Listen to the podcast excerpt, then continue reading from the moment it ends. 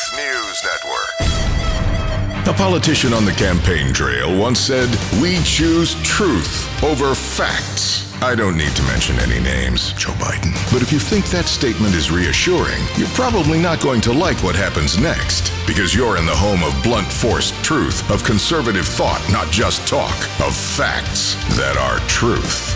Welcome to TNN, the Truth News Network. And here's Dan Newman. You know what? While I was listening to Pete Moss in the intro there, I got to be honest with you. I started to say, yeah, we've got all truths today, and the left don't like to hear what we say at TNN Live. But you know what? Most of the news today is about opinion. Oh my gosh. Let me just tell you this.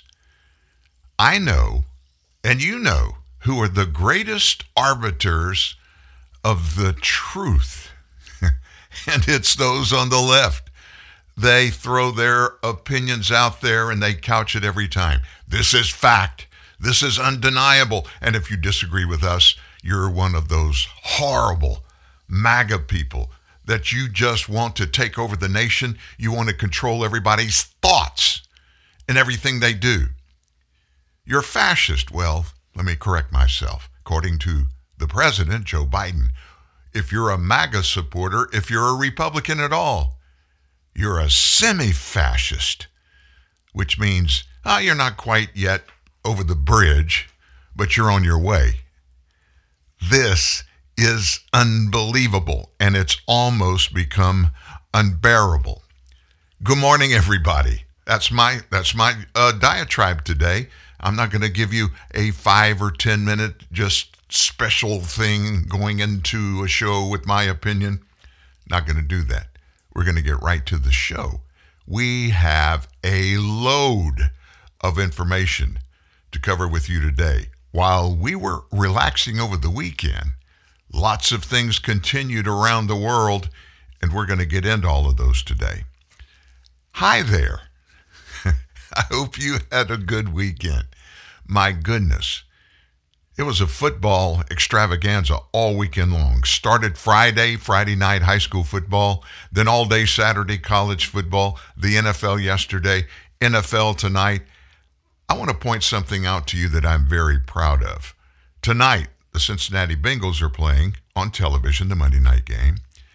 And a young man from right here in Shreveport and right here from Evangel Christian Academy is starting for the Cincinnati Bengals. That may seem like no big deal to you, but when you put that in the context of next Monday night, next Monday night on Monday Night Football, another guy from right here in Shreveport and also from Evangel Christian Academy is starting for the Baltimore Ravens. It's Ar'Darius Washington for the Baltimore Ravens.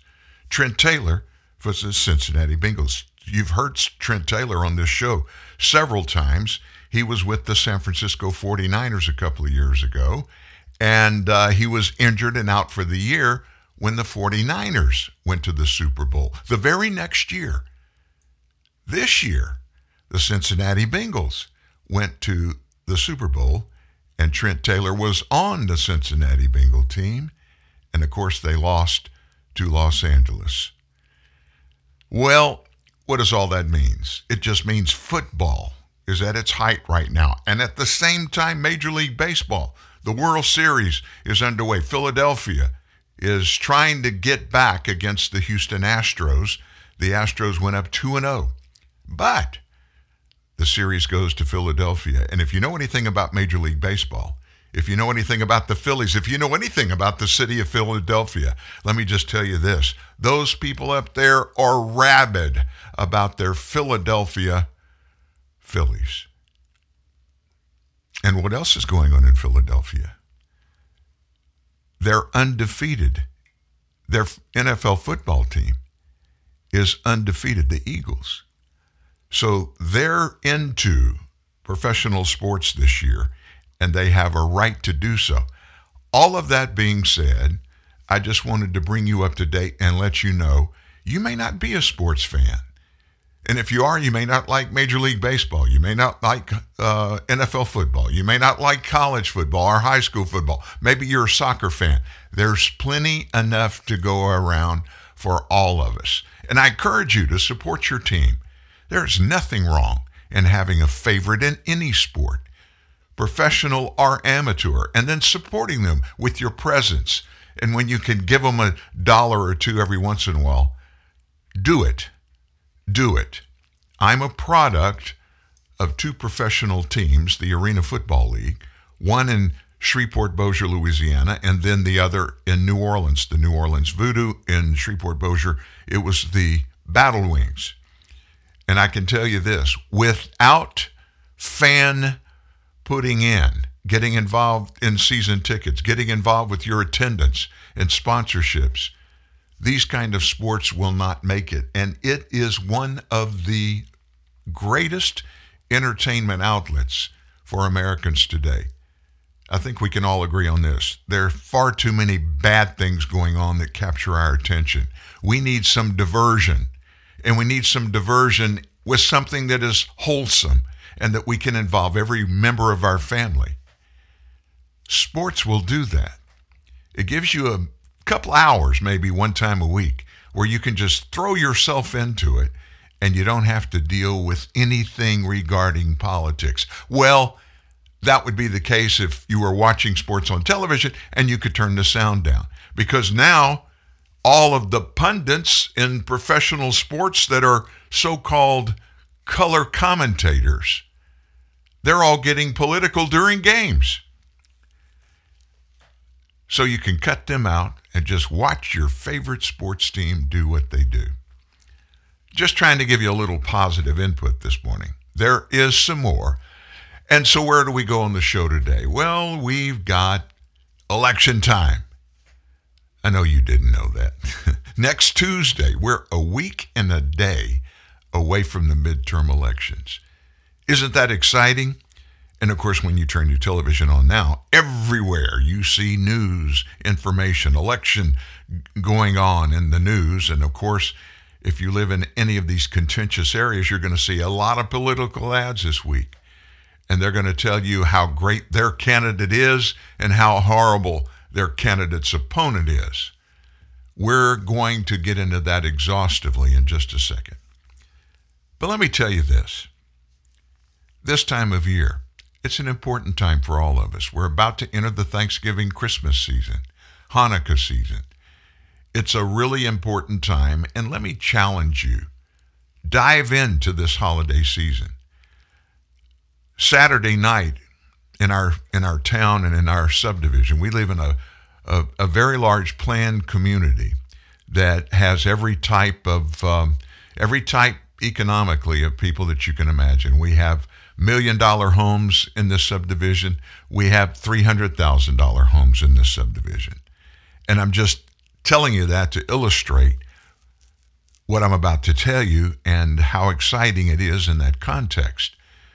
So, what they did for Halloween, and actually today's Halloween, but what they did for the little kids in our subdivision, they closed off the subdivision. There are only two entrances in and they put security guards up there and they closed it off Saturday afternoon, early afternoon to early evening.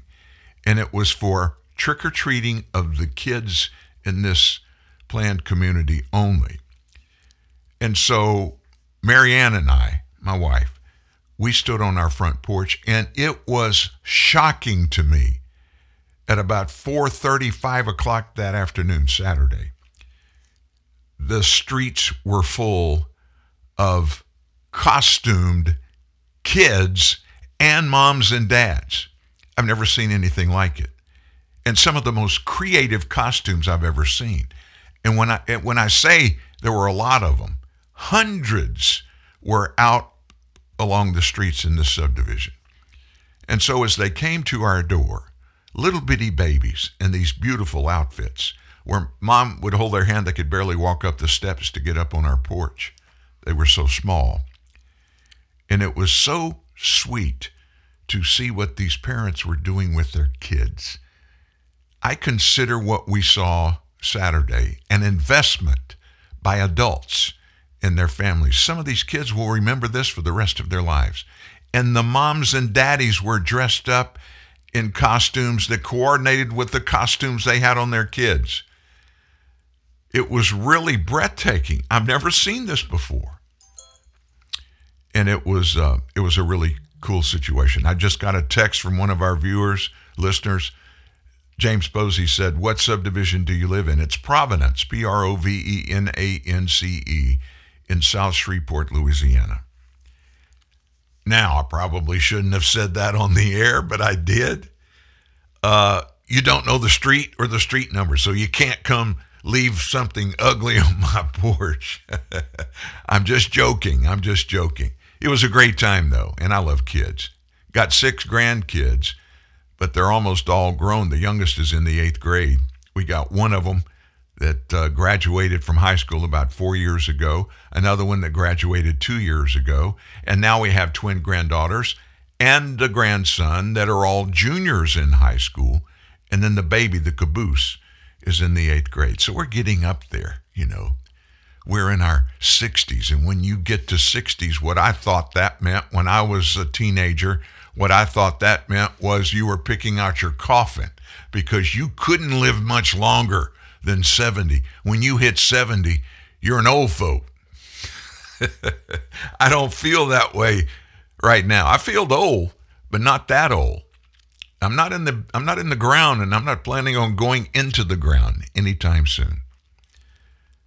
So what are we going to do today? We have the Paul Pelosi debacle.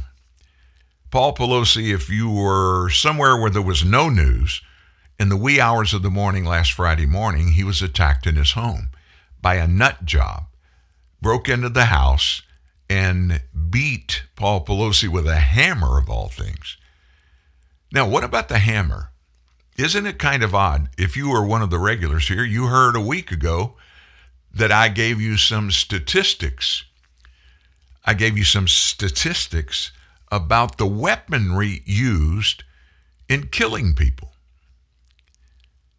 Everybody automatically defaults to guns, of course. That's got to be the number one tool used to kill people. It's not. You know which one is? Hammers, nationwide.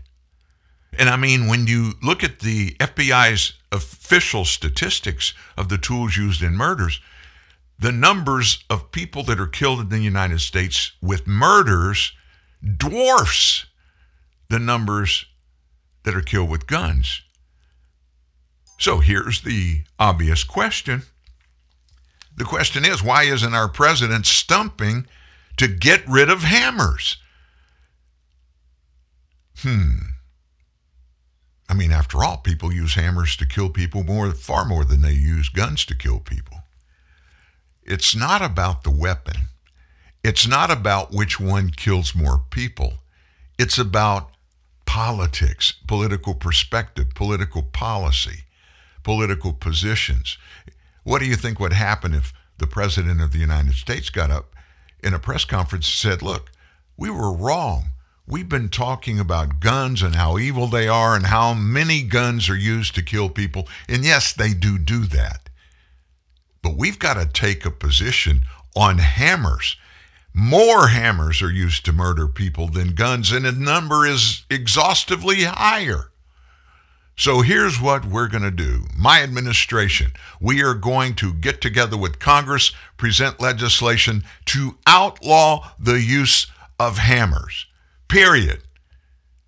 If you need a hammer at the house, you're going to have to call an expert to come do the work for you because we're taking all hammers away from private citizens. The justification for that would be the same justification for his pontification about how evil are guns, especially those quote unquote assault weapons, AR 15s. And you know my position on all that. I won't go into it, but I just wanted to point out how ludicrous it is for this bandwagon that everybody on the left jumps on every election season, knowing full well there is no way our federal government, even if they pass a gun law that prohibits the use of guns totally, they will never be able to take away all the guns that privately owners have in this nation. There are far too many, and doing so would be unconstitutional. It's been challenged over and over again in the U.S. Supreme Court, and the Supreme Court made it very clear long ago the Constitution grants the right to own and bear arms among the private people in the nation. So we're going to go into politics. We're going to do that in just a second. We're also going to look at something that, in the midst of the midterm elections and all the uproar about it, we just kind of forgot about southern border insanity. We're going to look at that with some new information that's going to shock you. And of course, in just a little bit, I want to go into the Paul Pelosi thing because there's a lot of politicization coming out of it. We need to get the facts, don't we? So we're going to do that. And it's a Monday and any day that TNN Live is here, which is every Monday through Friday from 9 to 11 a.m. Central Time. We love to have you on the show if you want to call in and tell us what you think. Toll free 1 866 378 7884. That's 866 37 Truth. Give us a call anytime. We'd love to hear from you. Well, let's just dive right into the election stuff. You know, we always like to hear what the opponents of conservatives that are running for office have to say about the races, about the candidates. And one of the biggest anti conservative outlets out there in the way of news is from right there in Washington, D.C., the Washington Post. Washington Post, we all know, is one of the hardest leftist newspapers in the nation. Not the only one, but one of the hardest and the most far left, and proud of being that. Well, as we look at these midterm elections, every day it just seems more and more like Republicans that are running for reelection in Congress and running for Congress for the first time, their support among the American electorate continues to go up, if you believe the polls. And we're not looking at a poll. We're not looking at a couple of polls. We watch, we watch Real Clear Politics and we look at them because they put together an average of the top polls instead of handpicking the ones that kind of they agree with Real Clear Politics publishers' opinions, but a consensus that is coming from several polls that are put together. And it looks like the Republicans are getting a little bit of more support every day. So let me tell you what happened yesterday. And when I saw it, I went bonkers. A columnist from the Washington Post, his name is Henry Olsen. he wanted to make his opinion known about what he thinks personally regarding what is probable in the election. Now, Again, I'll remind you Washington Post, Henry Olsen. You didn't see Olsen's opinion on the air anywhere in America over the weekend. But he went to our partners down in Australia, Sky News, and I'm not even going to tell you the details. Here's Henry Olsen on Sky News. Well, to the US now, where many of us are eagerly watching the US midterm elections and anticipating the results. President Biden has had a shocking first couple of years in office, and the Democrats, they look to be in complete disarray. Well, joining me now is the Washington Post columnist and a senior fellow at the Ethics and Public Policy Centre, Henry Olsen. Henry, great to have you on Credlin. Now, we know the polls can and often are misleading but they don't look good for the Democrats. What do you think is going to go down next Tuesday? I think it's going to be a bigger victory for Republicans than the American mainstream media is suggesting. I think Republicans will take control of both chambers of Congress, the Senate, and the House of Representatives, and I think the margins will be larger than the poll averages or than the mainstream media is communicating right now. So, what does it mean for President Joe Biden if Republicans win back the House and maybe the Senate, as many expect, what will that do to Biden's legislative agenda? And does he become then a bit of a lame duck president, a president in name only, in effect? It certainly destroys his legislative agenda. I don't think that the Republicans will pass anything that reflects his legislative priorities. Uh, you'll be set for two years of legislative warfare because in our presidential and separated powers system, our annual budget needs to be approved by both the president and by the members of Congress. And obviously, Republicans and Democrats will have different priorities for that, and you can expect conflict over that. You can expect conflict over immigration, where Republicans will try to get control of our borders. We have 2.7 million people encountered in the last year on our borders and trying to enter illegally. They'll try and stop it, and Joe Biden will try and see uh, whether or not he can prevent Republicans from stopping it. So you'll get uh, an end to the Biden legislative agenda and regular legislative warfare between the two parties over the next two years. And for us who watch uh, US politics uh, quite closely, we often see a lot of um, Republicans, and some would say RINOs, Republicans in name only, joining with Democrats to pursue a Democratic agenda.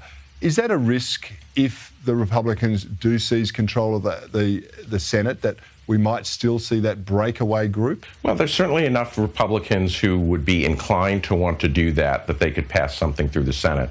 There's undoubtedly, though, not enough Republicans that would be able to break ranks in the House, especially if the Republicans do as well as I think they're going to do, which is to say, not take a narrow majority in the chamber, but rather have a pretty comfortable one.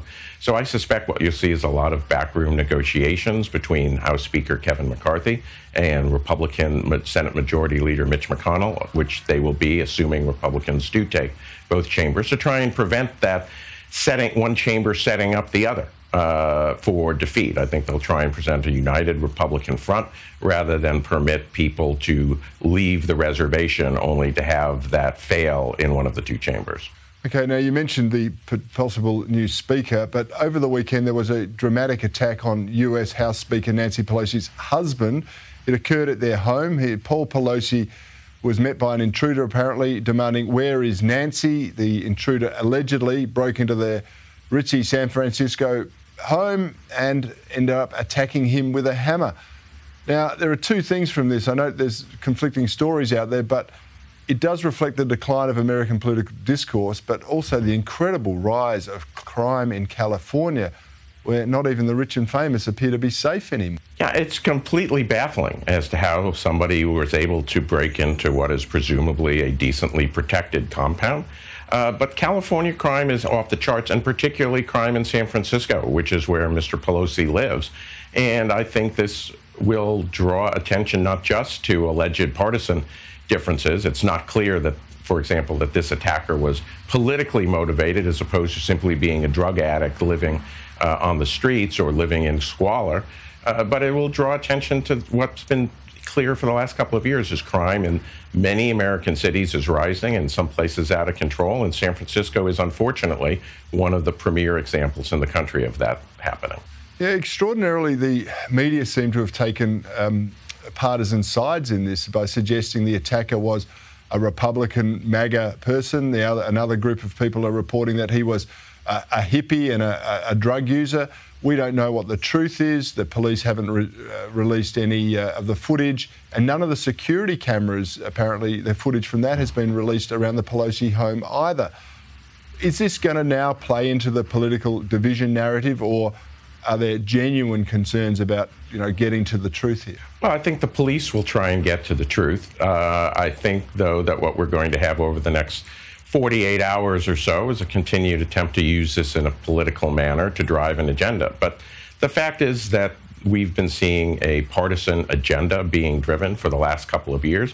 It hasn't made Joe Biden popular. It isn't helping Democrats win over independent voters that they overwhelmingly say that they're concerned about the economy, not the partisan driven Democratic base priorities that the media has in many cases been driving home.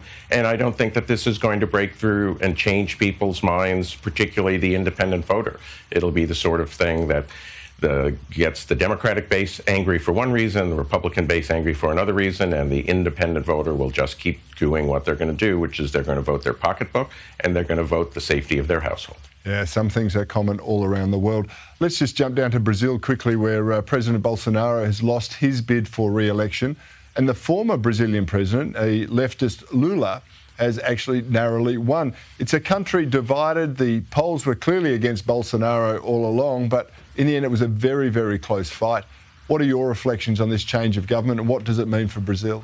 Yeah, I, th- I, think there's a couple of things. First of all, once again, the polls underestimated the political strength of a populist conservative leader. It happened in 2019 when the Morrison government shocked Australia. It happened uh, with Donald Trump and Republicans in 2020. It happened in Sweden earlier this year. And I think that's just a demonstration that there are some people who simply are so disengaged, so distrustful of the media and the establishment that they no longer respond to polls. And that's something people need to take into account. I think Lula's power is going to be upheld, uh, restrained by a Congress that was elected last month that is largely dominated by center right and uh, conservative parties. The fact is, Lula won a negative victory, which is to say, people didn't endorse his agenda. They endorsed the departure of Bolsonaro, and he will have a very hard time getting things through Congress that are anything other than consensus measures. It's a fascinating time in global politics. Henry Olsen, thank you for joining us on Credlin tonight.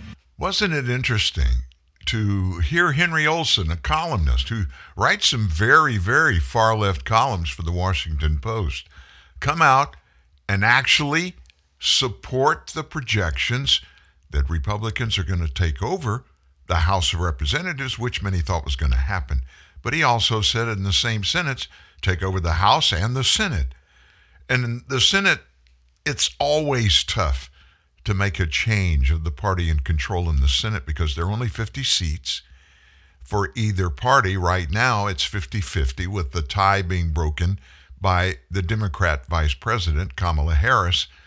So, to move that margin, it takes a lot of people and a whole lot of money to influence enough voters to turn to supporting one party over the other one that they're in right now. We're going to watch it closely. Obviously, you will too. So, let's talk for a moment about the current polling. According to CBS, from October 12th to the 14th, independent voters preferred generic congressional Democrat candidates over Republicans, won by 40% to 38. But in a second poll from just a couple of days ago, October 26th through the 28th, independents say they prefer generic congressional Republican candidates over Democrat candidates. Listen to the numbers by 49% to 33%. This means that Republicans saw an 18 point swing in their favor among independent voters over a two week period. The CBS web based poll surveyed 1,000 Americans. It has a plus or minus 3.5% margin of error. So, with this prospect of Republican voters in both the House and the Senate, it's increasingly growing as likely voters say they're more concerned about issues like the economy and inflation which they trend to trust Republican candidates more to handle than Democrat candidates. Democrats, on the other hand, they have pushed their candidates, their generic ballot candidates, have pushed social issues over economic issues. And the American people don't like that. James Carville hit it on the head. I mean, a long time ago. James Carville uh, a crazy guy from Louisiana, South Louisiana, and he's all over the place. But he often is right on when he gives us his political perspectives. And when Bill Clinton was facing a horrible, horrible thing in his run for reelection for his second term as president, he had gotten involved with a volunteer at the White House, somebody that was female, very attractive, much younger than him, and they had an affair. It all became public knowledge just before the election for the midterms for him. I'm sorry, for his second term.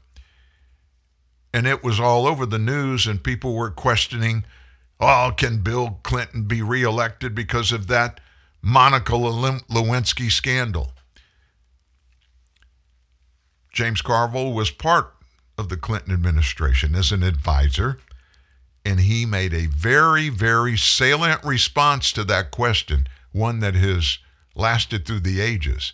Talking about a political election, James Carville said, It's always about the money, stupid.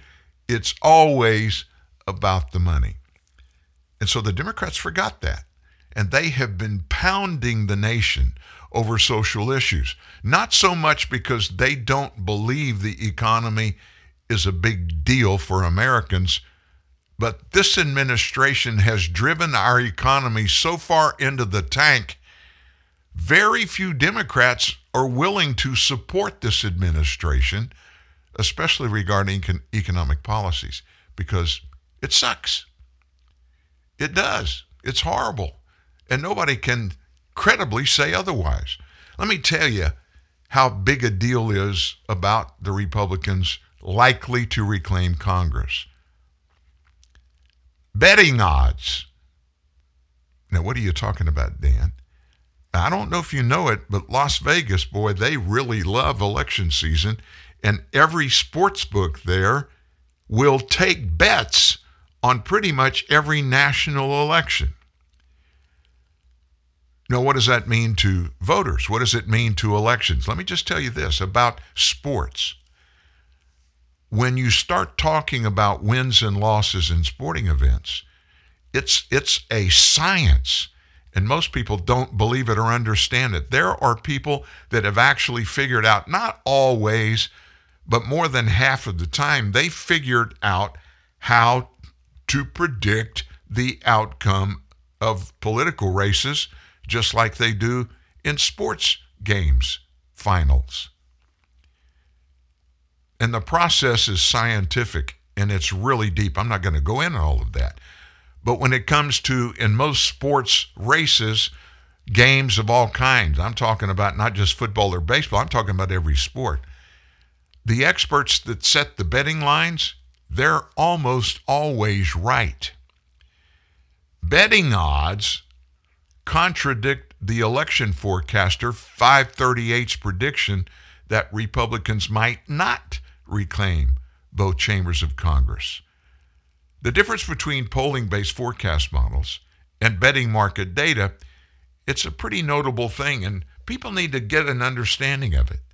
The official forecast from 538 gives Republicans less than a 50 50 chance to reclaim both chambers, while members of the public who have wagered money on the midterms placed the odds at 75% chance the Republicans take the Congress, take the House, and the Senate.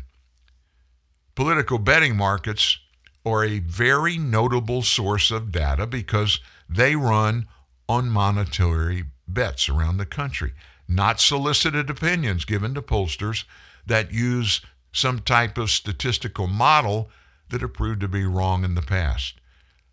Follow the money. and when people are betting, most people that bet on these races are betting huge dollars. I know you probably don't want to hear this, but when that happens, it means they pretty well know something that maybe and likely you and I don't know. Now let's move away from betting. What about people? There are some races that are shocking people right now, especially political experts. One of them is in New Hampshire. In New Hampshire, which is always a red state, the GOP operative class was looking to order vast cask of whiskey by the middle of this past summer. Why? The abortion protests were having an impact on the voter concern list. The Democrats passed their August spending bill, and Joe Biden's approval rating was creeping. So, as we often do, we conservatives overreacted to the threat, not counting on voters seeing how their paychecks were cannibalized by the inflationary measures pushed by the Biden White House. They were watching that. That happened in late August with the Consumer Index report that was brutal uh, why? Because we're also in an economic recession. the hysterics over the abortion it waned pretty quickly because of all the other stuff, with independent women drifting into the GOP camp. They're pro choice, but they're not stupid. Being homeless in this dismal economic climate are more important than abortion rights. So the Democrat Party is heading into the midterms with no advantage among women voters. The red wave that was in doubt a month ago is back, and it's not any longer a wave. It's morphed into a tsunami. Most of the stories regarding the control of the Senate were geared toward what was happening in Pennsylvania and Georgia. Think about it. Those two races have dominated the news cycles.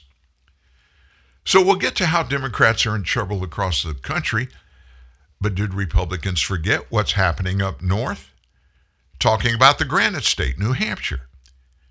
New Hampshire is often a political mirage for Republicans. The governor there, Chris Sununu, opted to run again for governor. He was the darling of the Republican Party that Republicans really felt like he needed to run for the U.S. Senate. He's going to win re election handily as governor. But what about the races for the U.S. Senate in the 1st Congressional District in New Hampshire? New polls show that the Republican Senate candidate, Don Bolduc, is tied with the incumbent, Senator Maggie Hassan, and Karoline Leavitt, the Trump backed congressional candidate, is also surging. So, as we close out the 2022 cycle, everywhere isn't safe for Democrats. Everywhere. Everywhere. It didn't look good in Pennsylvania until Dr. Mehmet Oz, the Republican Pennsylvania candidate, he took a sushi knife to Democrat John Fetterman's appalling record on public safety. Fetterman's once solid double digit lead is gone. What about Georgia? Well, Herschel Walker shocked the world by having a somewhat decent debate performance against Democrat incumbent Senator Raphael Warnock. The slew of abortion stories about Walker, college Hall of Fame football player, hasn't made much of a dent. Walker's accused of paying for an ex girlfriend's abortion, which may make him look hypocritical, but it's not illegal. No one seems to care. Warnock has, up until recently, refused to go near the story, not wanting the race to devolve into a character debate since he can't win probably on that one. Warnock has many skeletons in his closet, the latest being that his church, where he serves as a senior pastor, earned almost $8,000 a month in living expenses, is tossing out poor people from an apartment complex they own. Those evictions occurred during the height of the COVID lockdowns, believe it or not. And so, the latest polling shows that Walker has surged in the polls as the climate for Republicans has improved in Georgia. Maybe that's why Warnock is getting more personal in the attack ads. But a lot of experts think it's too late in a state where the undecided pool is profoundly tiny and elections elections walking up to the voter polling stations, most people, not most people, but a huge majority of people have already cast their votes in Georgia. And what about out west? Democrats seemed poised to let Nevada and Arizona's elections slip away, losing both Senate seats and keys to the governor mansions. Kari Lake, you're going to hear a little bit from her in just a bit. Kari Lake is surging in Arizona's gubernatorial election. She could carry Republican Senate candidate Blake Masters with her. In Nevada, the Latino hesitancy to get behind the incumbent there, Democrat Senator Catherine Cortez Masto, has Nevada liberals soaking with sweat. Clark County's teachers, Clark County, that's Las Vegas, the union has refor- uh, refused to endorse Democrat Governor Steve Sisolak, who also got a vote of no confidence from the state's police union.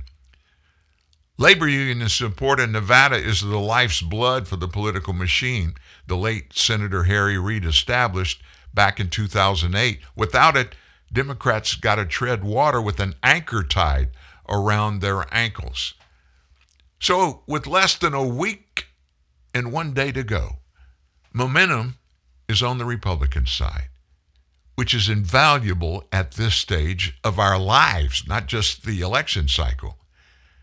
There's no time to retool a message package or rework a campaign narrative. It's already done, folks. Democrats wasted those precious moments on abortion, which failed, leaving them owning an economic mess, high inflation, and a president with approvals in the high 30s. And he's at home this week. He's not even in Washington the week before the election. No doubt if Election Day were held on, let's say, November 15th, the odds would be a lot better. The GOP surge in New Hampshire just might have begun too late. But we'll see. A red tsunami watch is on, and it's big league. And I, for one, I got to tell you, I think it's going to be a massive red wave come next week. What do you think? Well, I told you we had Kari Lake coming up in a little bit. We also have Herschel Walker. And uh, we're not going to kill you with election news, but there are some changes that have happened while you are enjoying your weekend. And we want you to know about the changes. Plus, we're going to get away from politics Eh, in a way, and just a little bit too. There are a lot of things that you need to know about.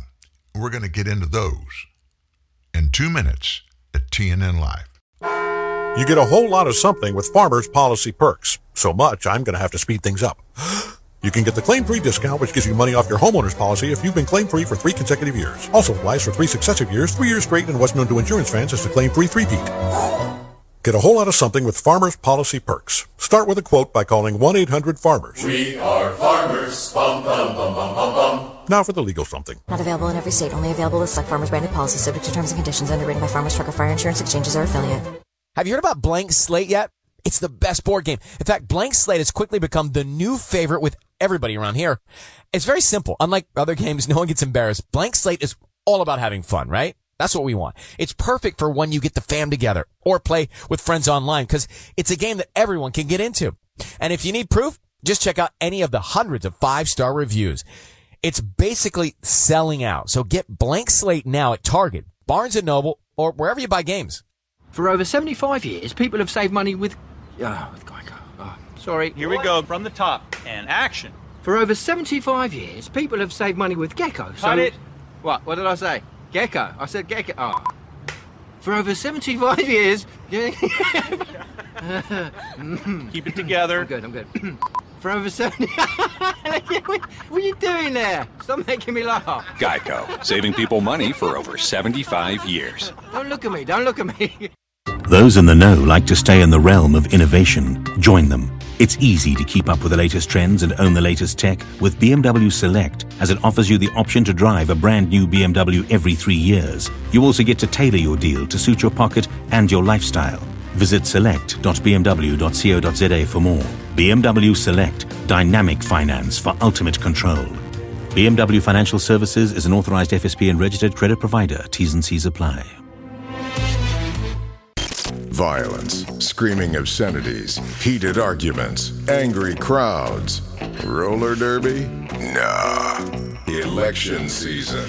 And your voice of calm is truthnewsnet.org. Got to be honest with you, if I was running for office, I'd probably like to have in my corner Herschel Walker. What a great athlete. Man, he was versatile. He made his big money and his fame in football.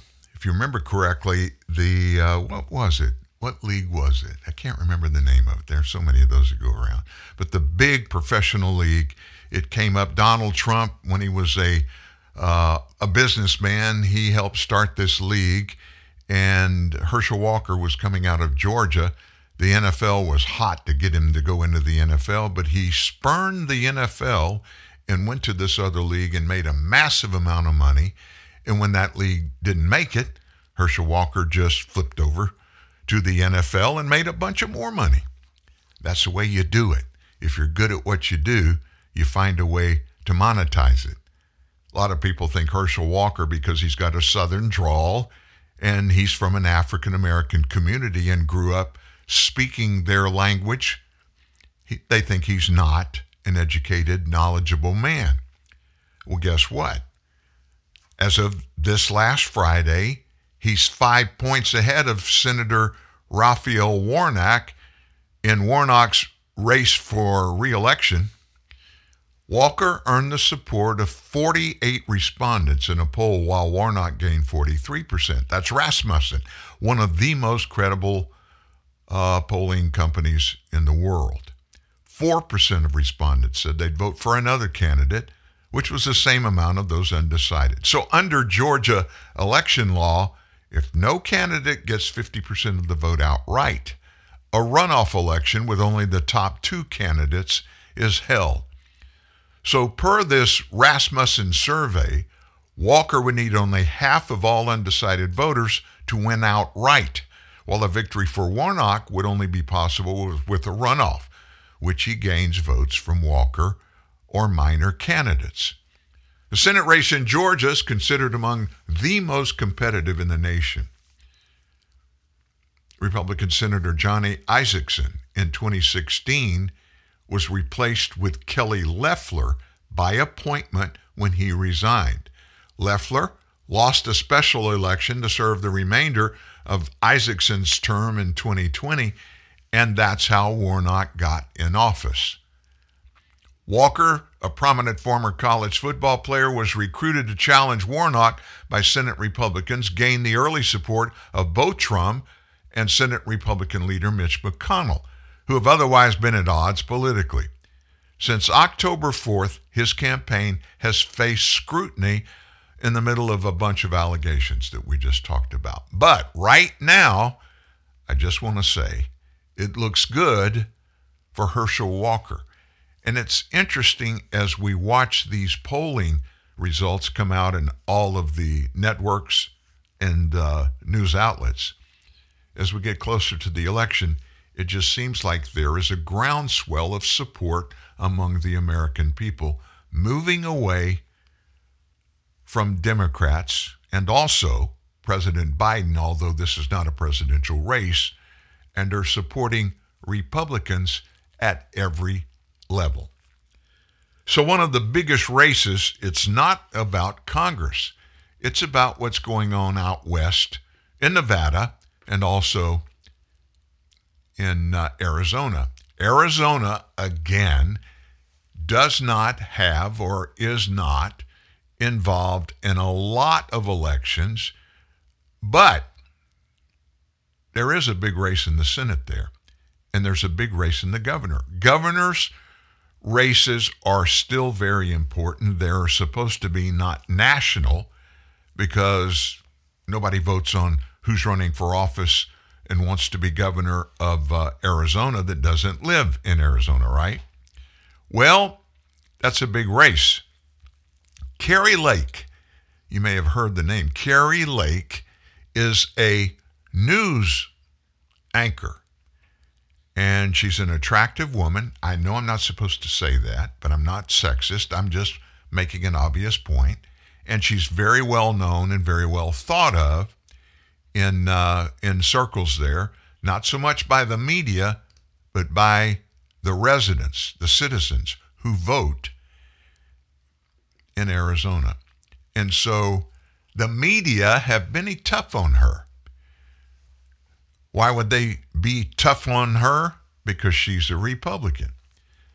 But she's a tough Republican and she stands up to that stuff. And she's been doing it through the last weeks, but especially last week. I think you know what I was saying last night. It was a, I was pointing out that the media loves to run with these bogus stories that hurt conservatives. And they do it. No, let me answer. If you ask the question, let me answer. The media loves to run with bogus stories that hurt conservatives. And let me give you some examples. You love to smear Republicans. It's what you guys make your money off of. Thankfully, no one's watching you. Look what you did to Kyle Rittenhouse. You smeared him. Look what you did to Nick Sandmann, a, a teenage boy. You smeared him with no evidence. Same type of stuff, Joe. Same type of stuff. You smeared. I had evidence. yeah. Staged? I had no. I didn't say it was staged. I said it was a Jesse Smollett type story, a political story meant to hurt conservatives. And I did have evidence that was the case. You know why? The evidence I had was I had nothing to do with it, and I knew that. You did the same thing, shame on you, with Kyle Rittenhouse, Nick Sandmann. You spread Russiagate bullshit stories for three and a half years and divided this country. Thank God your ratings are in the toilet. That's exactly where they deserve to be. Start being journalists. Stop spreading the garbage that the Arizona Democrat Party and Katie Hobbs and the Democrats are spreading and start doing your job. Isn't it interesting that it takes a news person that decided to run for office, a significant office, by the way, governor, governor of Arizona, it took her, Kari Lake, to call the media out and literally put them on point, challenge them to stop reporting and giving the American voters lies and just tell them the truth. Because of that, I think primarily because of that, voters in Arizona say, you know what? We kind of like her. So over the weekend, something big happened. You know who Liz Cheney is. Liz Cheney is the outgoing congressional representative for the state of Wyoming. Wyoming has only one one seat in the U.S. House of Representatives. Why is that? Because seats in the House are determined by population in each of the states. And be, because of population, let me just tell you how this works. There are only 435 seats in the U.S. House of Representatives. Now, how are those are distributed? They're distributed around the nation by population in each state. And every election cycle, there will be some movement and reapportionment. And sometimes that means some states lose seats in the House. And that means some other states got those seats. The number always stays at 435. So Liz Cheney has been the member of the U.S. House of Representatives in Wyoming. And in her reelection bid back in November, she lost in a primary election, lost in a primary election to her opponent that was somebody that had never been in politics. And she lost by 30 points. What does that mean? That means most people in Wyoming didn't like Liz Cheney. And principally, they didn't like her because of her coming out and despising and going after former President Donald Trump. And she's made every attempt you, you can think of to get rid of him, not because he's in the White House, but she, she doesn't want him to even have the chance to run again, ever. She doesn't want him to have the ability to serve in government, U.S. government, ever. And so not only is she going after Donald Trump, she's going after some other Republicans. One of them just happens to be Kari Lake. And so, what did Cheney do that just lit the fuse for Kari Lake? Listen to this Liz Cheney in her campaign. Remember this she lost the election, but a lot of contributions came in to her campaign fund. A candidate can use that money for anything that they want that has to do with the support or operations of her campaign. And one of those things that's legal for them to do is spend money on campaigns of other candidates. So, what did she do? Liz Cheney ran a $500,000 ad campaign against Kari Lake in her run for governor in Arizona. That's probably the coldest thing you hear in politics is when somebody does that. So let me ask you this. You know a little bit now about Kari Lake if you didn't already. You just heard her. She doesn't mind getting in somebody's face that she doesn't agree with or doesn't agree with her. So she went public and she lashed out as fellow Republican Liz Cheney funded this ad buy against Kari Lake's run for governor in Arizona. I think you know what I was saying last night. It was a, I was pointing out that the media loves to run with these bogus stories that hurt conservatives. And they do it. No, no, let me answer. If you ask the question, let me answer. The media loves to run with bogus stories that hurt conservatives. And let me give you some examples. You love to smear Republicans. That's what you guys make your money off of. Thankfully, no one's watching you. Look what you did to Kyle Rittenhouse. You smeared him. Look what you did to Nick Sandmann, a, a teenage boy. And I just ran that from Kari Lake just a few moments ago. But I wanted to run her comments lashing out against Liz Cheney for what she did. So let's go there. All right. That. Let's bring in now, though, Arizona gubernatorial candidate Kari Lake, who joins us this morning. Uh, Kari, we're glad to have you on the program this morning. Thank you for joining us. Oh, it's so good to be here. Happy Halloween early. I can't wait to see what uh, what they're going to transform you into. you and me both. You and me both, Kari. It's great to have you. Uh, we, we really appreciate it. You know, you've been, on the trail a, a number of appearances that have uh, that amongst conservatives have really galvanized uh, folks as far as how you fight back against the media and, and characterizations of candidates. Uh, there's also an ad running in Arizona right now attacking you from a familiar Republican, well, sort of Republican face. Mm. Here's debatably, here's 10 seconds of that ad, and it features Liz Cheney. I don't know that I have ever voted for a Democrat, but if I lived in Arizona, I absolutely would. We cannot give people power who will not honor elections. Unbelievable. Yeah. Unbelievable. Uh, here, here's, Unbelievable. A por- here's a portion of your open letter back to, uh, to, to Liz Cheney. You wrote, My team tells me your commercial should add another 10 points to our lead. I guess that's why they call the Cheney anti endorsement the gift that keeps on giving. Quite an endorsement, Karen. Oh. My goodness, I'm telling you, uh, she is going to be our best fundraiser yet. We have raised hundreds of thousands of dollars since her ad started and since we put that letter out. Um, she's just uh, in, she's hated by both sides right now. I mean, we're actually bringing Democrats over to our movement. They don't like Liz Cheney either, and for her to think that she can come into Arizona and try to influence this election, it's comical. It's sad and a little bit scary. I think the scariest costume you could put on for Halloween would be Liz Cheney. You'll get no candy at anyone's door. no, she is definitely. Um, lacks charisma, let's just say it that way, um, which is something that I think you have in spades, and it's something that a lot of people are very interested in you because you have been fearless in taking on topics that people say you're not allowed to talk about. You do it, but you do it with intelligence and you do it with facts. Um, and you aren't afraid to take on the media. I'm going to play this clip here of you just sort of toying with a CNN reporter, if you will. Listen. okay. Hi. Harry. Hi. Hi. Nice to see you. Film off in CNN. You don't have a mask on anymore. What's we're, going we're on? Do you have a wow. minute to well, chat? we're six feet apart. Do you have a minute to chat? Um, I'll do an interview. Okay. As long as it airs on CNN Plus. Does that still exist? Yeah. I didn't think so because the people don't like what you guys are peddling, So- which is propaganda. Thank you. Is that That was fun. yeah, that was fun.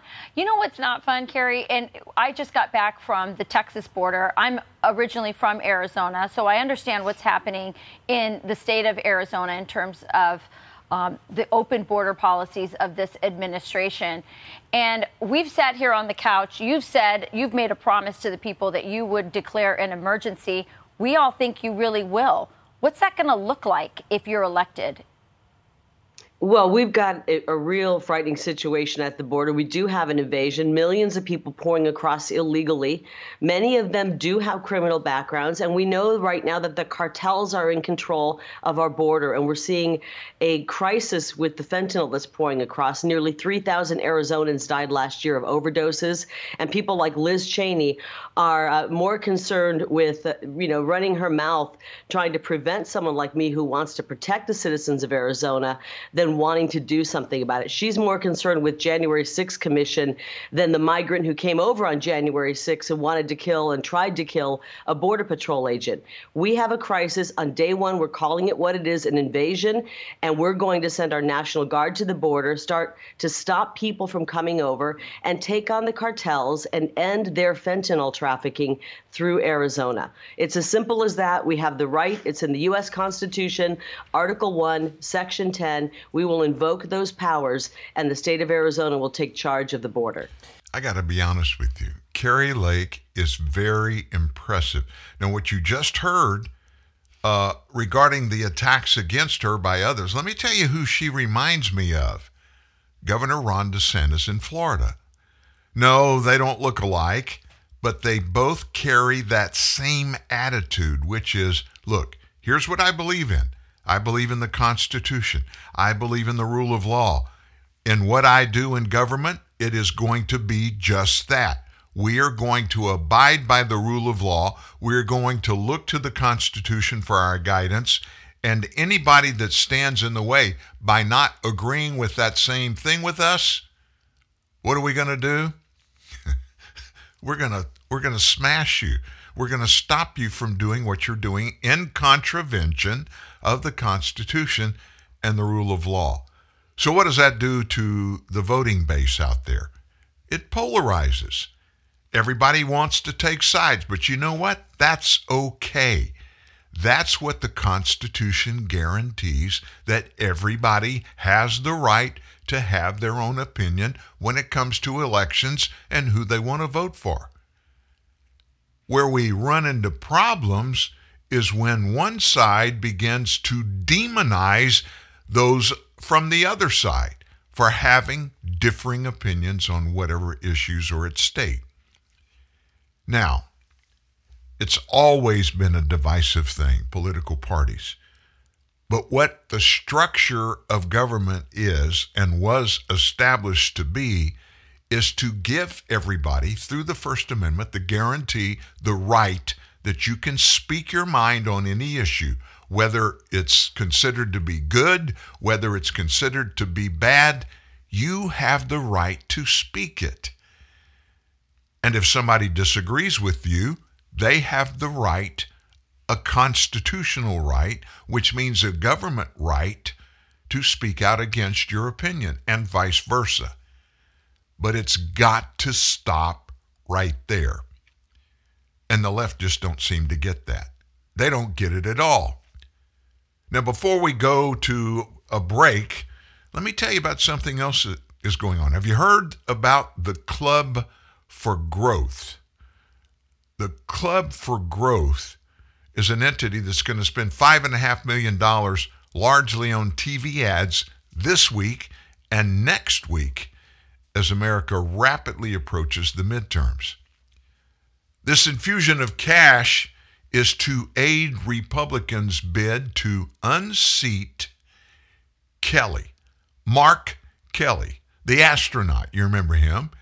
He's a Democrat and he's in the U.S. Senate as a representative, one of the two in the U.S. Senate from Arizona. And the Club for Growth, they don't want him, they want him out of there. It will aid Republicans' bid to get rid of Kelly after Senate Leadership Fund, a Senate Mitch McConnell super PAC, has not spent significant dollars on Masters, Blake Masters, who's running against Kelly for that Senate seat. Now, you, Dan, you said Mitch McConnell. Mitch McConnell is not supporting the U.S. Senate candidate, Blake Masters. That's right. That's right. Why is that? Mitch McConnell has decided he is going to pick and choose who he wants in the U.S. Senate as a Republican. And he controls the Republican Senate committee's money. Donations that come in, the super PAC that comes and spends money on elections, who they choose, he controls that. And for whatever reason or reasons, he doesn't like Blake Masters. David McIntosh, who is president of the Club for Growth, told Axios, Axios is not a conservative outlet, it's very far left. McIntosh told Axios that the conservative activist group is focusing on Senator Kelly's negatives as he runs for reelection. So we decided we could spend money telling people about Kelly, raising his negatives, connecting him with Biden, and that would help Blake Masters give him a chance to win. That's what McIntosh said. Breitbart News got the Club for Growth Action's latest ad called Fried, which explains Kelly's role in the historic levels of inflation that keep on rising and causing harm to every Arizonan. This is your wallet with Mark Kelly in the Senate, fried by higher prices, the narrator said in that ad, showing a wallet being fried in a frying pan, cooked up when Kelly followed Biden's recipe for reckless spending, printing trillions we don't have, causing prices in Arizona to boil higher than almost in any other state. Outside money has worked to fill the gap as Masters has now reached a virtual tie with Mark Kelly in the polls. Saving Arizona, which is a super PAC financed by tech billionaire Peter Thiel, aired a $3.7 million ad campaign. Jessica Anderson, the president of the Sentinel Action Fund, Heritage Actions Fund Super PAC, explained in a press conference this week that Master surge is due to his vision for Arizona, while Kelly has exemplified a total lack of leadership. National Republican Senatorial Committee Chairman Rick Scott, Republican from Florida, explained in an interview host Matthew Boyle that Senate Democrats will lose reelection. Why? Because Republicans have invested early in highlighting Democrats' radical records. Wow, wow, wow, wow, wow. And a judge came out over the weekend, I got to tell you about this, regarding a highly controversial thing in the Arizona ballot process. Uh, we're going to take that break now when we come back. We'll tell you what's going on about that, and it's really interesting. And uh, we have so much more. We're going to get into the Paul Pelosi debacle. But after we tell you about that story I just mentioned, we're going to listen to former President Barack Obama as he's on the stump for his buddy Joe Biden around the nation in those key states. And he got in trouble with one group at one of those rallies for Joe Biden that he's doing. It's interesting. Barack Obama is considered to be the ultimate politician. Probably when he was running for his two terms, he was. But he is not doing such a great job out there running for Joe Biden. Now, does that have to do with Obama? I don't think so. I think it's due to Joe. From Krakow to Grand Island, Milan to Hanoi, this is TNN, the Truth News Network. Hello. Hello, sir. I hear you having problems putting together your new kitchen unit. Oh yeah, uh, the instructions say. The what now? The instruction manual. It makes absolute. Stop reading that. Well, what would you suggest I use? I suggest you use the fact you're a man. Huh? Guys who got pride never relied on no guide, sucker. I'll give you some step-by-step instructions. Buy Snickers, remove wrapper, bite chocolate, and get some nuts. Go to getsomenuts.tv for more Snickers man coaching.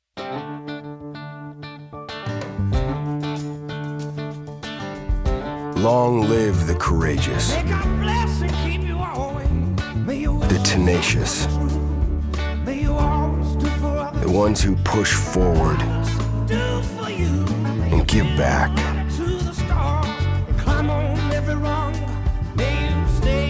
Long live the greater good,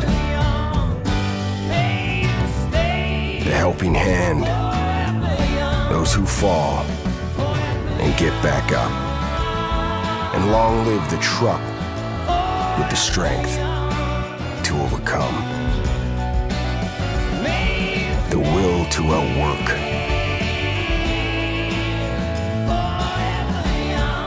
and the commitment to outlast them all.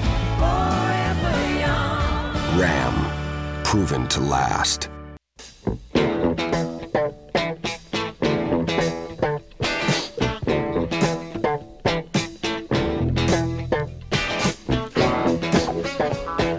Know that song. Thank you for letting me be myself again. Uh, Sly and the Family Stone. 69 and 70, actually 67, 8, 9, 70, 71, there was some great music out there. People, musicians, were really being creative in the stuff that they did. And everybody didn't sound like everybody else. And that was unusual, as you know, in the world of music. It's like when somebody starts something, some new thing. Remember when rap came out? You remember the very first rap? It was almost one song that took us to rap. I'll uh, tell you that story and play that song for you sometime, but we got to get back to the news. I told you there's a big story out there, and it's regarding election problems. A federal judge has refused to bar a group from monitoring outdoor ballot boxes in Arizona in its largest county, Maricopa County, saying that to do so could violate its constitutional rights. Groups can monitor Arizona ballot drop boxes. That's according to U.S. Drugs, uh, a judge, Anita Snow. A federal judge on Friday refused to bar that group from monitoring those outdoor ballot boxes in Arizona's largest county, where watchers have shown up armed and in ballistic vests, saying to do so could violate the monitor's constitutional rights. Interesting. U.S. District Court Judge Michael Liburdi said the case remained open and that the Arizona Alliance for Retired Americans could try again to make its argument against a group calling itself Clean Elections USA. A second plaintiff in the deal, Voto Latino, was removed from the case. Judge Liburdi concluded that, quote, while this case certainly presents serious questions, the court cannot craft an injunction without violating the First Amendment. The judge, by the way, is a Trump appointee and a member of the Federalist Society, which is a conservative legal organization. Both local and federal law enforcement, they've been alarmed by some reports of folks, including some who were masked and armed, watching, just watching 24 ballot boxes in Maricopa County.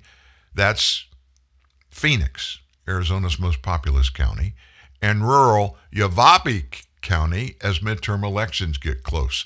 Some voters have complained, alleging voter intimidation after people watching the boxes took photos and videos and followed voters. Arizona law states electioneers and monitors must remain 75 feet from a voting location. Plaintiffs have not provided the court with any evidence that defendants' conduct constitutes a threat. This is the judge in his verdict.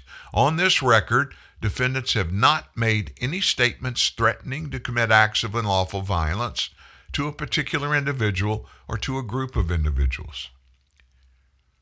Of course, the Arizona Alliance for Retired Americans was disappointed. We continue to believe that Clean Election USA's intimidation and harassment is unlawful, it said shortly before appealing the case.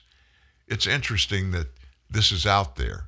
Nobody did anything, but because they look like they were going to do something, oh my gosh, we can't let that happen.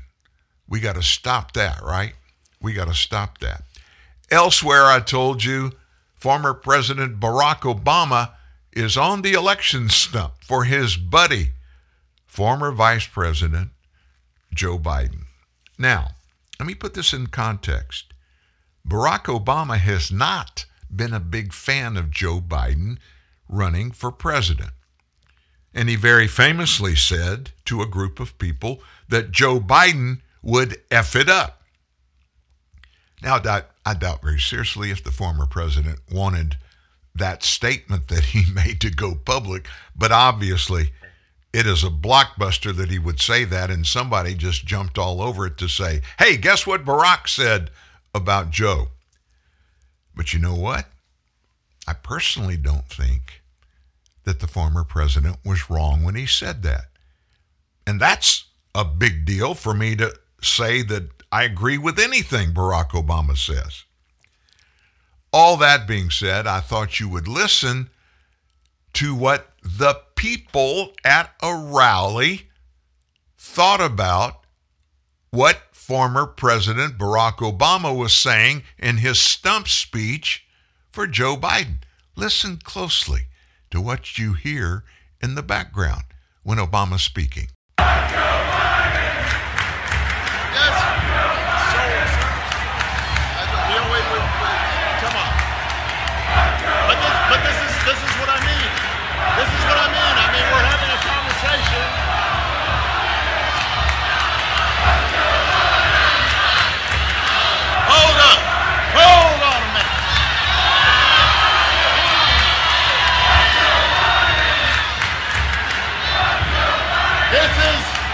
Listen everybody. Hey, y'all up there, pay attention.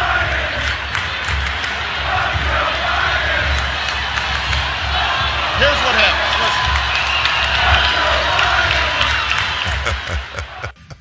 That's the former president. And this is at a Biden rally. um, that doesn't bode very well for President Biden, who this week, this entire week, he is at the house. He's on the beach in Delaware. He's not he's not doing any political speeches, or I think he will later in the week whenever Barack Obama's out there. I think they're going to be in Pennsylvania pushing really hard for Fetterman to beat Dr. Oz, which they did a little bit of that last week. And so, what are the biggest races that we're looking at and everybody's watching closely? Of course, what happens in the governor's race and the Senate race in Arizona. Same thing in Nevada.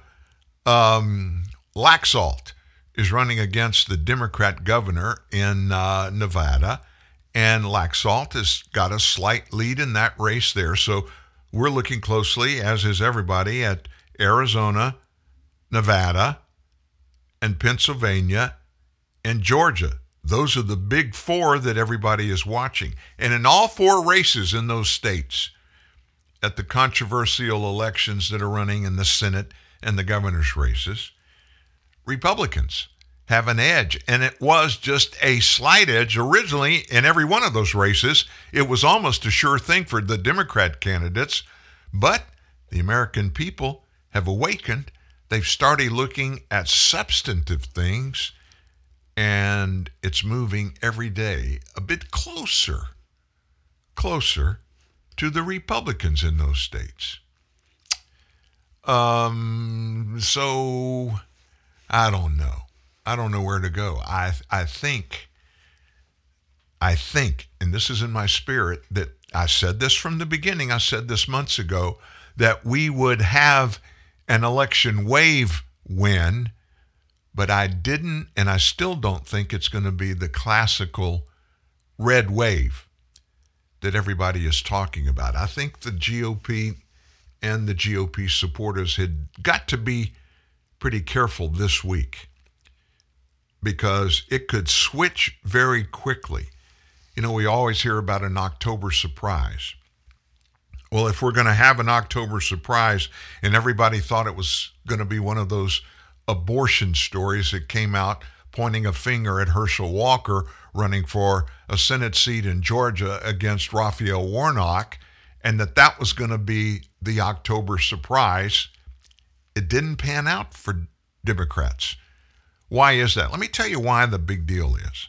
And in the South, people understand this a bit better than they do elsewhere in the nation because religion is a much bigger deal in the South than in parts of the nation other than in the South. Herschel Walker told everybody, I am a different man than I was when I was growing up. I did a lot of things, I said a lot of things that I shouldn't have, but I heard Herschel Walker say what I'm about to tell you myself. He said, I gave my heart and my life to Jesus, and I've been serving God for a long time now. Looking back, I can't change what I did, but I ask God for forgiveness, and I believe in the Bible, and I believe what it says about asking God for forgiveness and Him giving forgiveness. I believe I'm forgiven. that hit home with Georgians. And just so Republicans and Democrats understand, the only opinions that count about Herschel Walker and whether he is fit to serve in the U.S. Senate representing Georgia or people that live in and vote in the elections. And according to the polls, those people would prefer to have Herschel Walker as their senator and not Raphael Warnock. So let's segue. We did election stuff for almost the whole first hour. Let's segue to some other stuff. It's kind of election news, but it's big news on another story. The issue of soaring crime across the nation under Joe Biden has come back into focus, and it really did big late last week, actually early Friday morning. House Speaker Nancy Pelosi's house was broken into by an individual who attacked Nancy's husband, Paul, with a hammer. Crime is the second most concerning issue in the nation, according to polls. And it took center stage over the weekend as the midterm elections come to a head on November the 8th.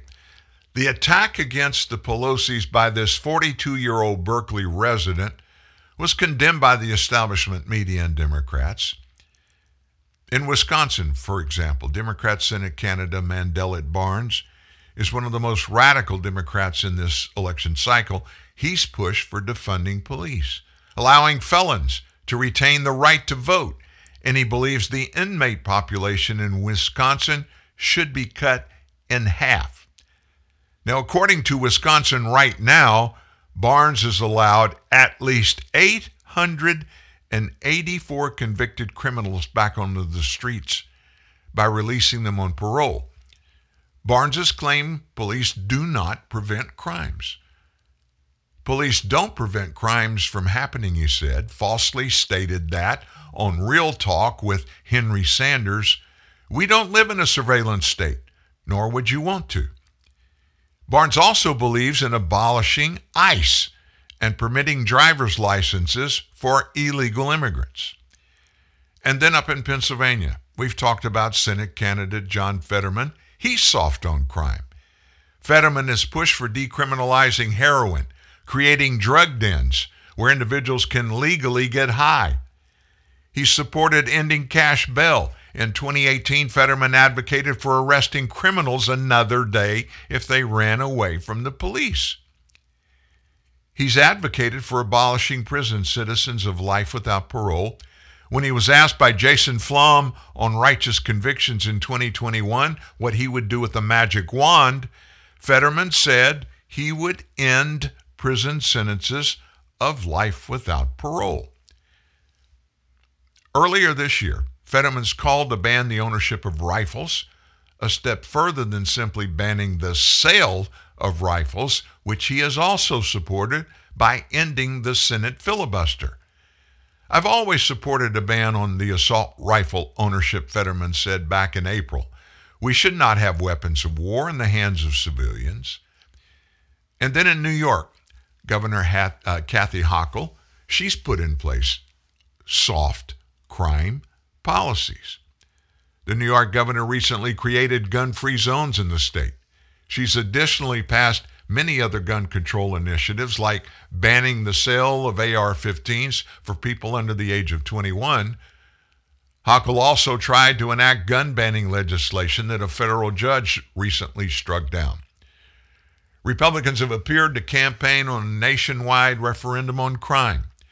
The RNC, which is in charge of enabling Republican candidates to retake the House and the Senate and many governorships, they have blasted Democrats for their soft on crime policies. I think what's really reprehensible right now is Democrats are watching crime surge. This is Ronna McDaniel, chair of the RNC, told Gray TV's midterm election series on Sunday. They still want to talk about something that has been universally condemned instead of talking about the issues that face average Americans right now that are hurting under this Democrat leadership. They owe it all, she added, They have the White House, the Senate, and the House. And instead of solving problems for American people who are hurting, they continue to talk about a day where all condemn the violence across the board, Republicans and Democrats. Talk, talk, talk. Joe Biden hadn't done squat to make anything better regarding crime. I don't care what you say, there's no way to phrase it any other way. Now, the attack on Paul Pelosi, there are so many details that are still coming in, some that make it look a little fishy. And I know that might surprise you, but we're talking about Nancy Pelosi's family, and uh, there are a lot of things that seem to be different from what they are originally portrayed to be because she is a very powerful person in the United States. She's third in the chain of uh, who would ascend to the White House in the case of something happening to this president. So, anyway, Joe Biden over the weekend, he had to weigh in on his opinions about what happened to Paul Pelosi. He blamed, of course, Republicans for the attack on Paul Pelosi. He claimed that Republicans' rhetoric was the responsible thing that inspired this attacker. Here's what the president said It's reported that the same chant was used by this guy they have in custody that was used on January 6th in the attack on the U.S. Capitol, Biden said. I'm not making this up. The chant he was talking about, it was at the rally that you heard just moments ago when Obama was talking. That chant went on behind him. And Joe is saying the guy that attacked Paul, uh, Paul Pelosi was saying the same thing in a rally that he went to. Now, Biden was referring to several media reports that cited anonymous sources familiar with the incident about the details of the attack. Joe said, This is reported. I can't guarantee it. I can tell you what's being reported, he said. The chant was, Where's Nancy? Where's Nancy? Where's Nancy? You heard it. Did it sound like, Where's Nancy to you? It was very plain. It was F. Joe Biden, and they filled in the blanks. Oh my gosh. Biden commented on the attack at the top of his speech at Philadelphia's third annual Independence Dinner. Said that he spoke with the speaker and said that her husband was operated on and recovering and in good spirits. She's in a plane now heading out there to San Francisco. As he talked about this incident, Biden got mad and he began yelling, This is despicable. There's no place for this in America. There's too much violence, political violence, too much hatred, too much vitriol. And of course, then he put the blame squarely on those evil Republicans. What makes us think that one party can talk about stolen elections, COVID being a hoax? It's all a bunch of lies and not affect people who might not be so well balanced, he asked. Enough is enough is enough, he concluded. Wow. Great wisdom from the President of the United States, don't you think? so, our buddies over in the other part of the world, on the other side and down below, a Sky News, over the weekend, they talked about Joe Biden. Interesting. They talked about him. But they talked about Joe Biden and his love fest with his vice president, Kamala Harris. But first, let's check in with the leader of the free world, the president who secured more votes than any other in history. Here he is talking about his Veep, Kamala Harris. You elected the highest ranking black Indian with Indian background woman in American history to be vice president. I don't know. Is there a ranking system now for Indians? That's what he said. Here are the president's precise words. You elected the highest ranking black Indian with Indian background woman in American history to be vice president. Now, I'm not aware of this ranking system for black Indians with Indian background, which seems to exist in Joe's head, but the hmm. vice president was in this week used to good effect by the White House. We've all seen clips of Biden regularly looking dazed and confused coming off stage. We've even seen a giant bunny act as his handler, ordering him to move along when asked tricky questions about Afghanistan, you know, questions like, why did you abandon Americans there? But this week, it wasn't a bunny. As President Biden put it, it was a highest ranking black Indian of Indian background who stepped in to stop Joe wandering aimlessly after an appearance. Take it away, Nurse Kamala.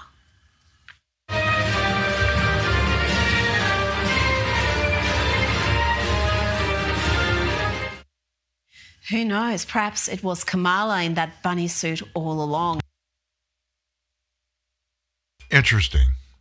Um, I think that pretty much every American knows that Kamala Harris is portrayed to be an African American woman. She's not. She's not. Her mother was from India, and her father was from Jamaica. In fact, her father at one time was known to be the number one holder of slaves in Jamaica. Interesting, huh? So she is a woman of color, but she's not black. And uh, I think that is running the gambit of being any kind of endorsement for Kamala Harris. Why is that? Because people aren't listening to what Joe Biden and others have to say about Kamala Harris being more qualified simply because of her skin color, because they're watching and listening to her be the vice president of the United States. And that means she's supposed to do a lot of things. In fact, one of the things that she was supposed to do was what? Be the arbiter, the controller, the purveyor of reconciling our southern border debacle she was supposed to be over it. And she obviously isn't over it. Or if she is over it, she's been an abysmal failure because it is at epic proportions of evil, of being horrible, of being actually an international emergency for the United States. And yet, President Biden does nothing about it. Vice President Kamala Harris does nothing about it. I mean, nothing, does nothing about it. And our debacle at the southern border just continues to get worse and worse and worse. And they're not doing anything about it. And it's tearing the nation apart. One CBS report of record setting migrant deaths along the Mexican border may be grossly understated one expert has said. The report is based on the remains of 853 migrants that are recovered by Border Patrol agents. So at least 853 of them died while crossing or shortly after crossing the Mexican border into the U.S., and that's just during the past 12 months. The report is based on internal Border Patrol data obtained by CBS News. That number, 853 known deaths, represent a 56% increase over the 546 known recoveries of bodies Border Patrol had in fiscal year 2021. These 1,399 deaths during the Biden administration already exceed the Trump era total of 1,126. That's Trump in four years, Biden 1,399 in two years. But a source working under the umbrella of Customs Border Patrol said that these numbers are grossly understated and especially don't reflect recoveries on both sides of the border. They also don't include known migrant deaths where the remains are not recovered by Border Patrol agents.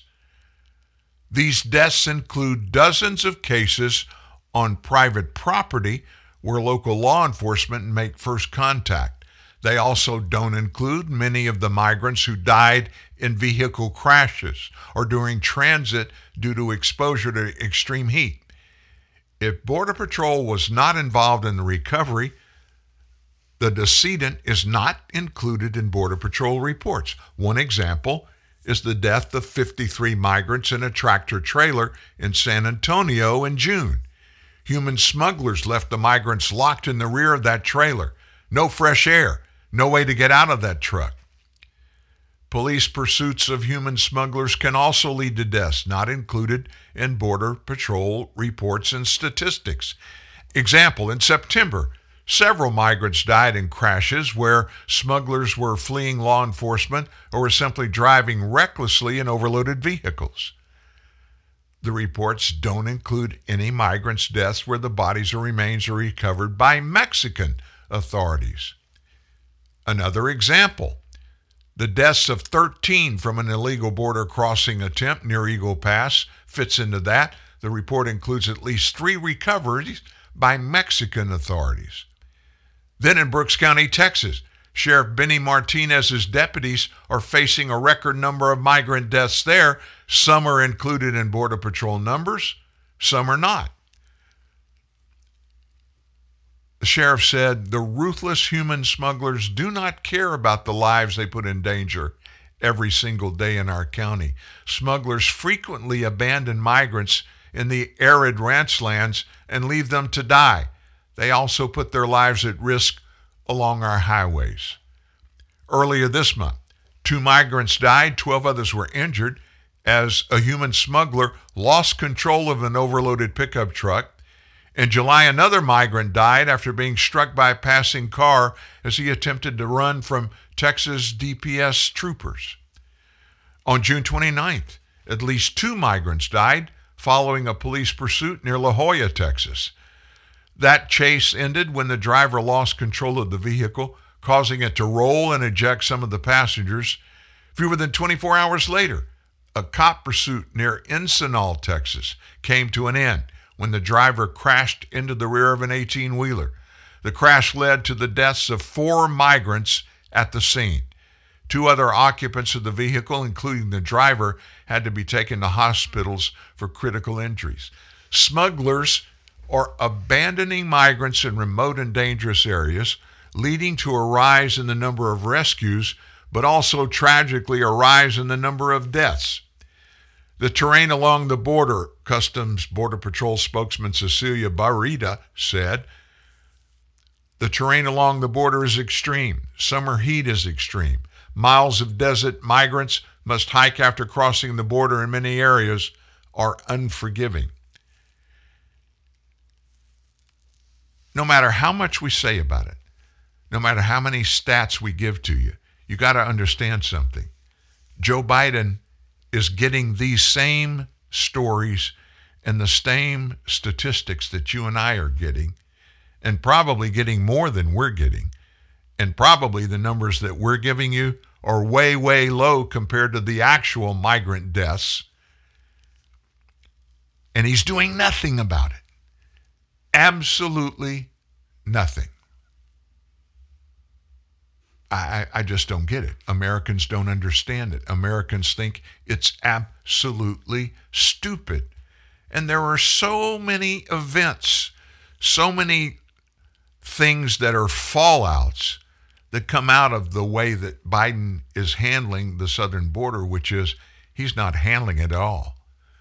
More than anything, what it seems like is Customs and Border Patrol agents, what they become is somebody that stands at the door like Walmart, opens the door and welcomes you in, and they're supposed to hold a counter to give the number of people that they let into the United States illegally.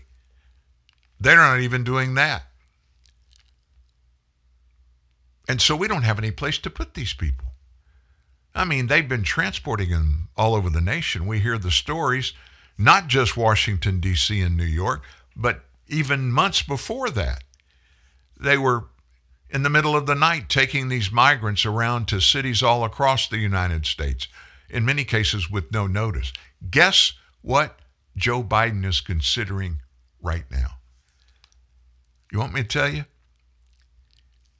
the Biden administration is weighing options to expand their migrant operations center on Guantanamo Bay, Cuba.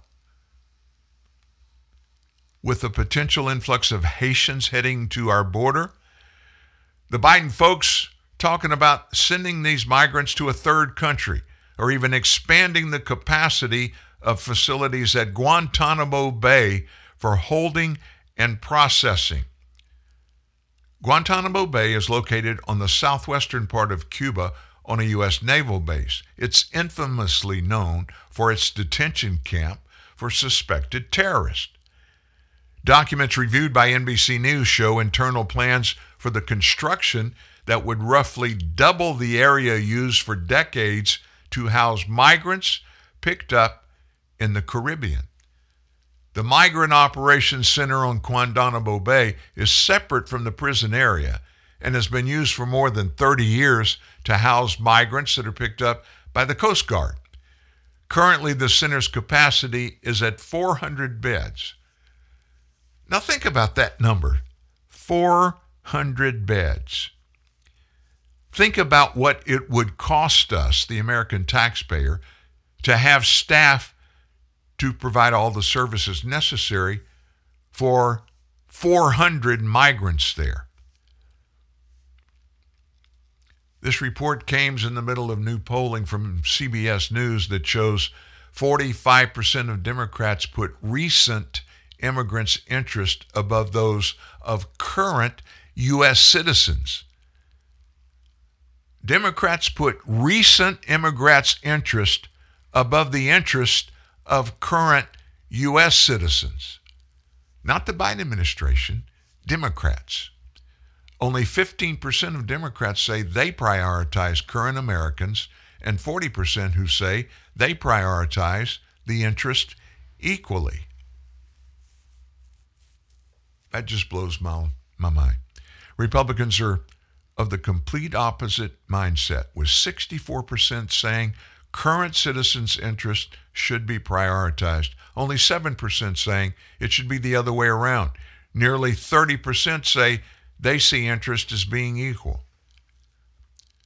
Figures released this month show that a massive record breaking number of 2.37 million migrants were encountered by Border Protection in fiscal year 2022. 2.37 million. And migration isn't slowing. The polling released Sunday shows that 59% of voters think Democrats are going to move to open the Mexican border if they maintain control of Congress after the midterms.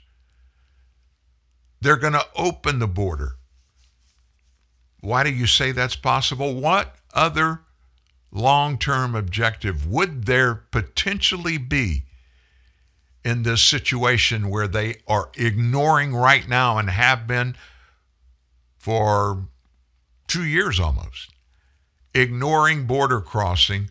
Oh, they're they're making a show to make it look like they really give a rip, but they really don't. They want them here. They want them all here. They want them living here. They want the government to support her, support them, and for the Democrats to be in power so they can tell these immigrants that they're supporting 100%. Look what we're doing for you. We gave you a home. We let you come here illegally. We're feeding you. We're clothing you. We're giving you a place to live. So when election time rolls around, who are you going to vote for? You got to vote for any Democrat, any Democrat in the U.S. Senate, in the state in which we let you live, in the United States Congress, and the Democrat candidates that are running in the congressional district in which you live. You got to vote for them every time an election comes up.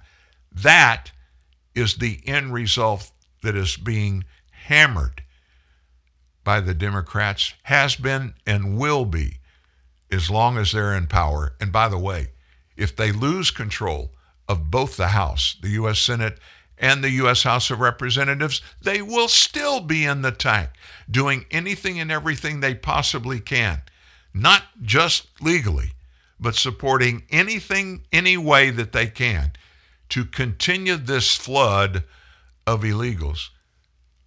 at the southern border. Migrants, the flood is not slowing. Polling release shows 59% of voters, almost 60%, think that Democrats, if they get control and keep control of the House and Senate, they're going to move to open the southern border. Two U.S. officials told NBC the White House, along with its Gitmo expansion plans, is weighing sending these Haitian migrants to a third lily pad country. The White House National Security Council is asking Homeland Security how many Haitian migrants would be required for the U.S. to designate a third country as a holding and processing place for those that are caught at sea. They are also looking at figures for how many Haitian migrants would overwhelm what they title a lily pad country. If this number were reached, it would require that Haitian migrants are taken to the Navy base in Guantanamo Bay, Cuba.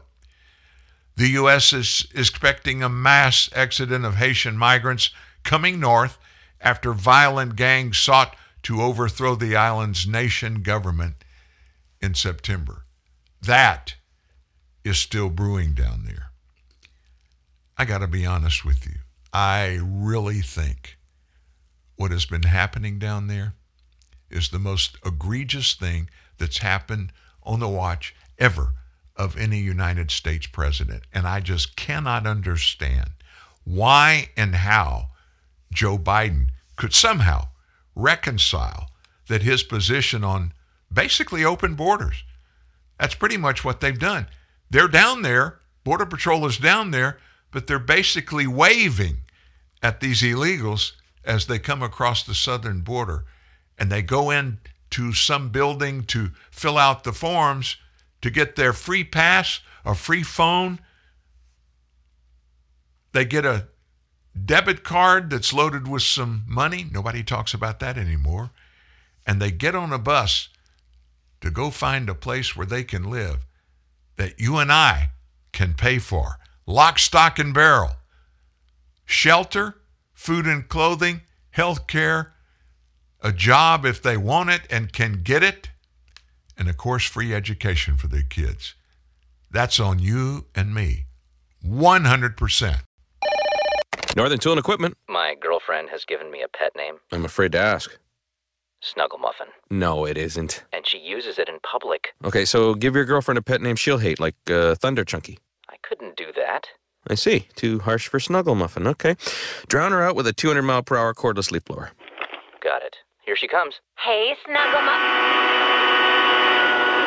What are you doing, Snuggle? Snuggle. Snuggle. I am so out of here. Wait, come back, Thunder Chunky. There's no problem a little horsepower can't solve. Northern Tool and Equipment. What is Coca Cola? Is it an excuse to get together? Since 1886, Coca Cola has been passing on smiles from generation to generation. We've been giving kids scholarships, like the early birds and the all nighters. And you get to enjoy what matters most Coca Cola. Drink up. Out for some Lay's and you face a test. Which tasty chip will be the best? Sour cream and onion, smoky barbecue. Cheddar, sour cream, salt and vinegar too. You sample them all cause the crisp is so good on your lips. Yeah. You left your wallet at home, but now you have a new best friend. The many flavors of Lay's chips. One taste and you're in love. Conservative thought, not just talk. At TNN, the Truth News Network. And again, Dan Newman. Well, we got a big week going on. Uh, I'm gonna, I'm gonna, t- I gotta remind you on Tuesday, every Tuesday, we bring in our investigative journalist, Steve Baker. Originally, he was giving us the details about human trafficking in Houston, Texas, of all places. Trafficking of young children of immigrants that have been coming into the U.S. in many cases.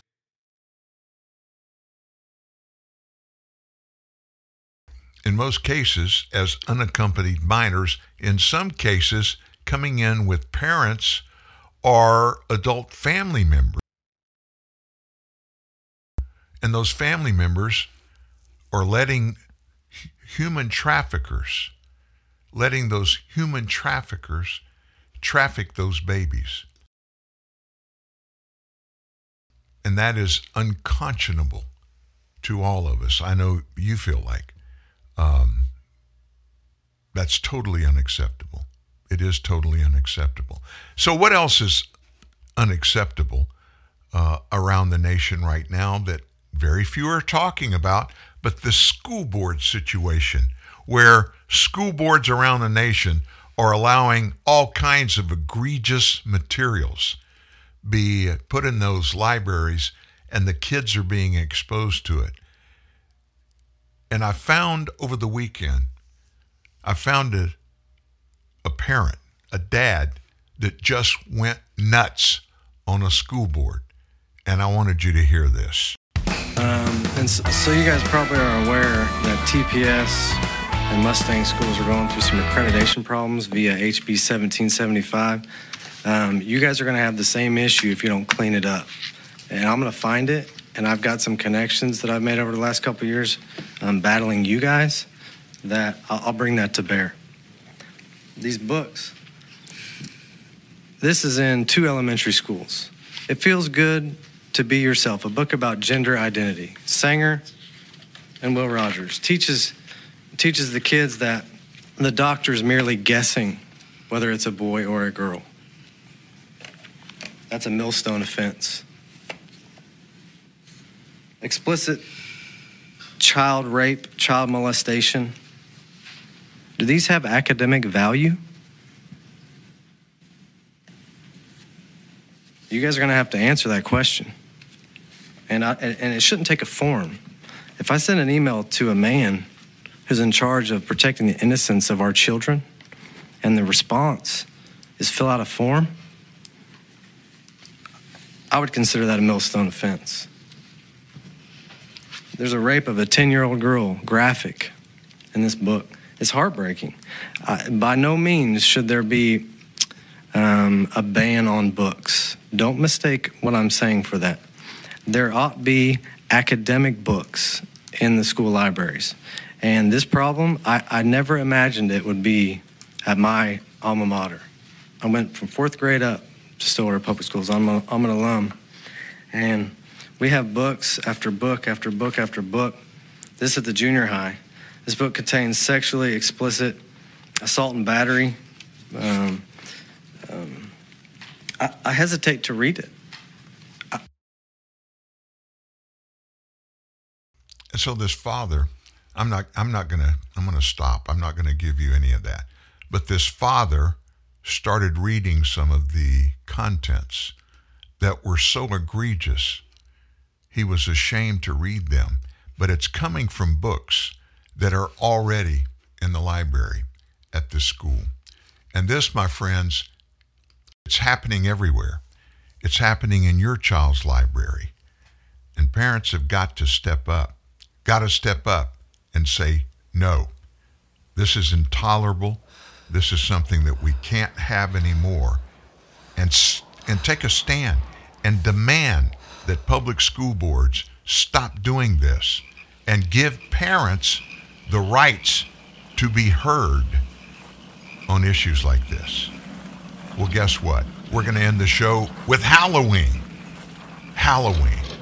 And what better way to end the show with Halloween than with this probably the number one song all time that was ever created. And uh, it was written and produced Honestly, we're out of gas. by some of the most important and successful people in music. So, who would that be? Well, it would involve somebody that uh, I think all of you can understand and know. It involved Michael Jackson, like other guys. and it involved a song. Of course not. that is one of the biggest of all time. No, I mean I'm different. And so I'm going to let you What are listen you talking about? as we end the show to one of the biggest and greatest all time Halloween songs.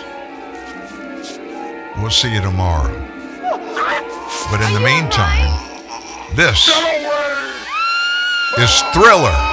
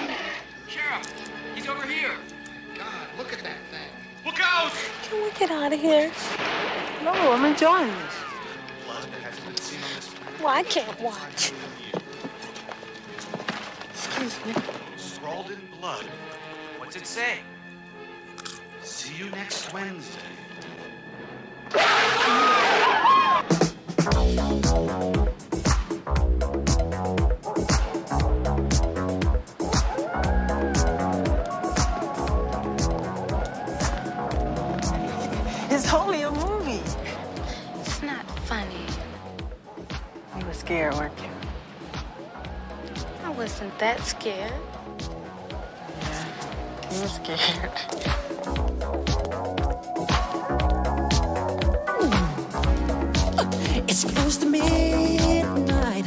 Something evil's lurking in the dark. Under the moonlight, you see a sight that almost stops your heart.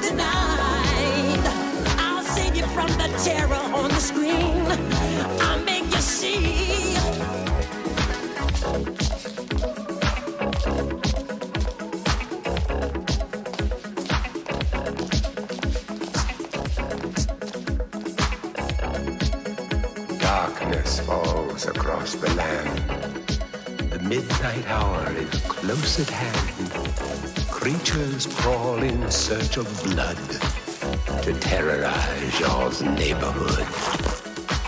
And whosoever shall be found without the soul for getting down must stand and face the hounds of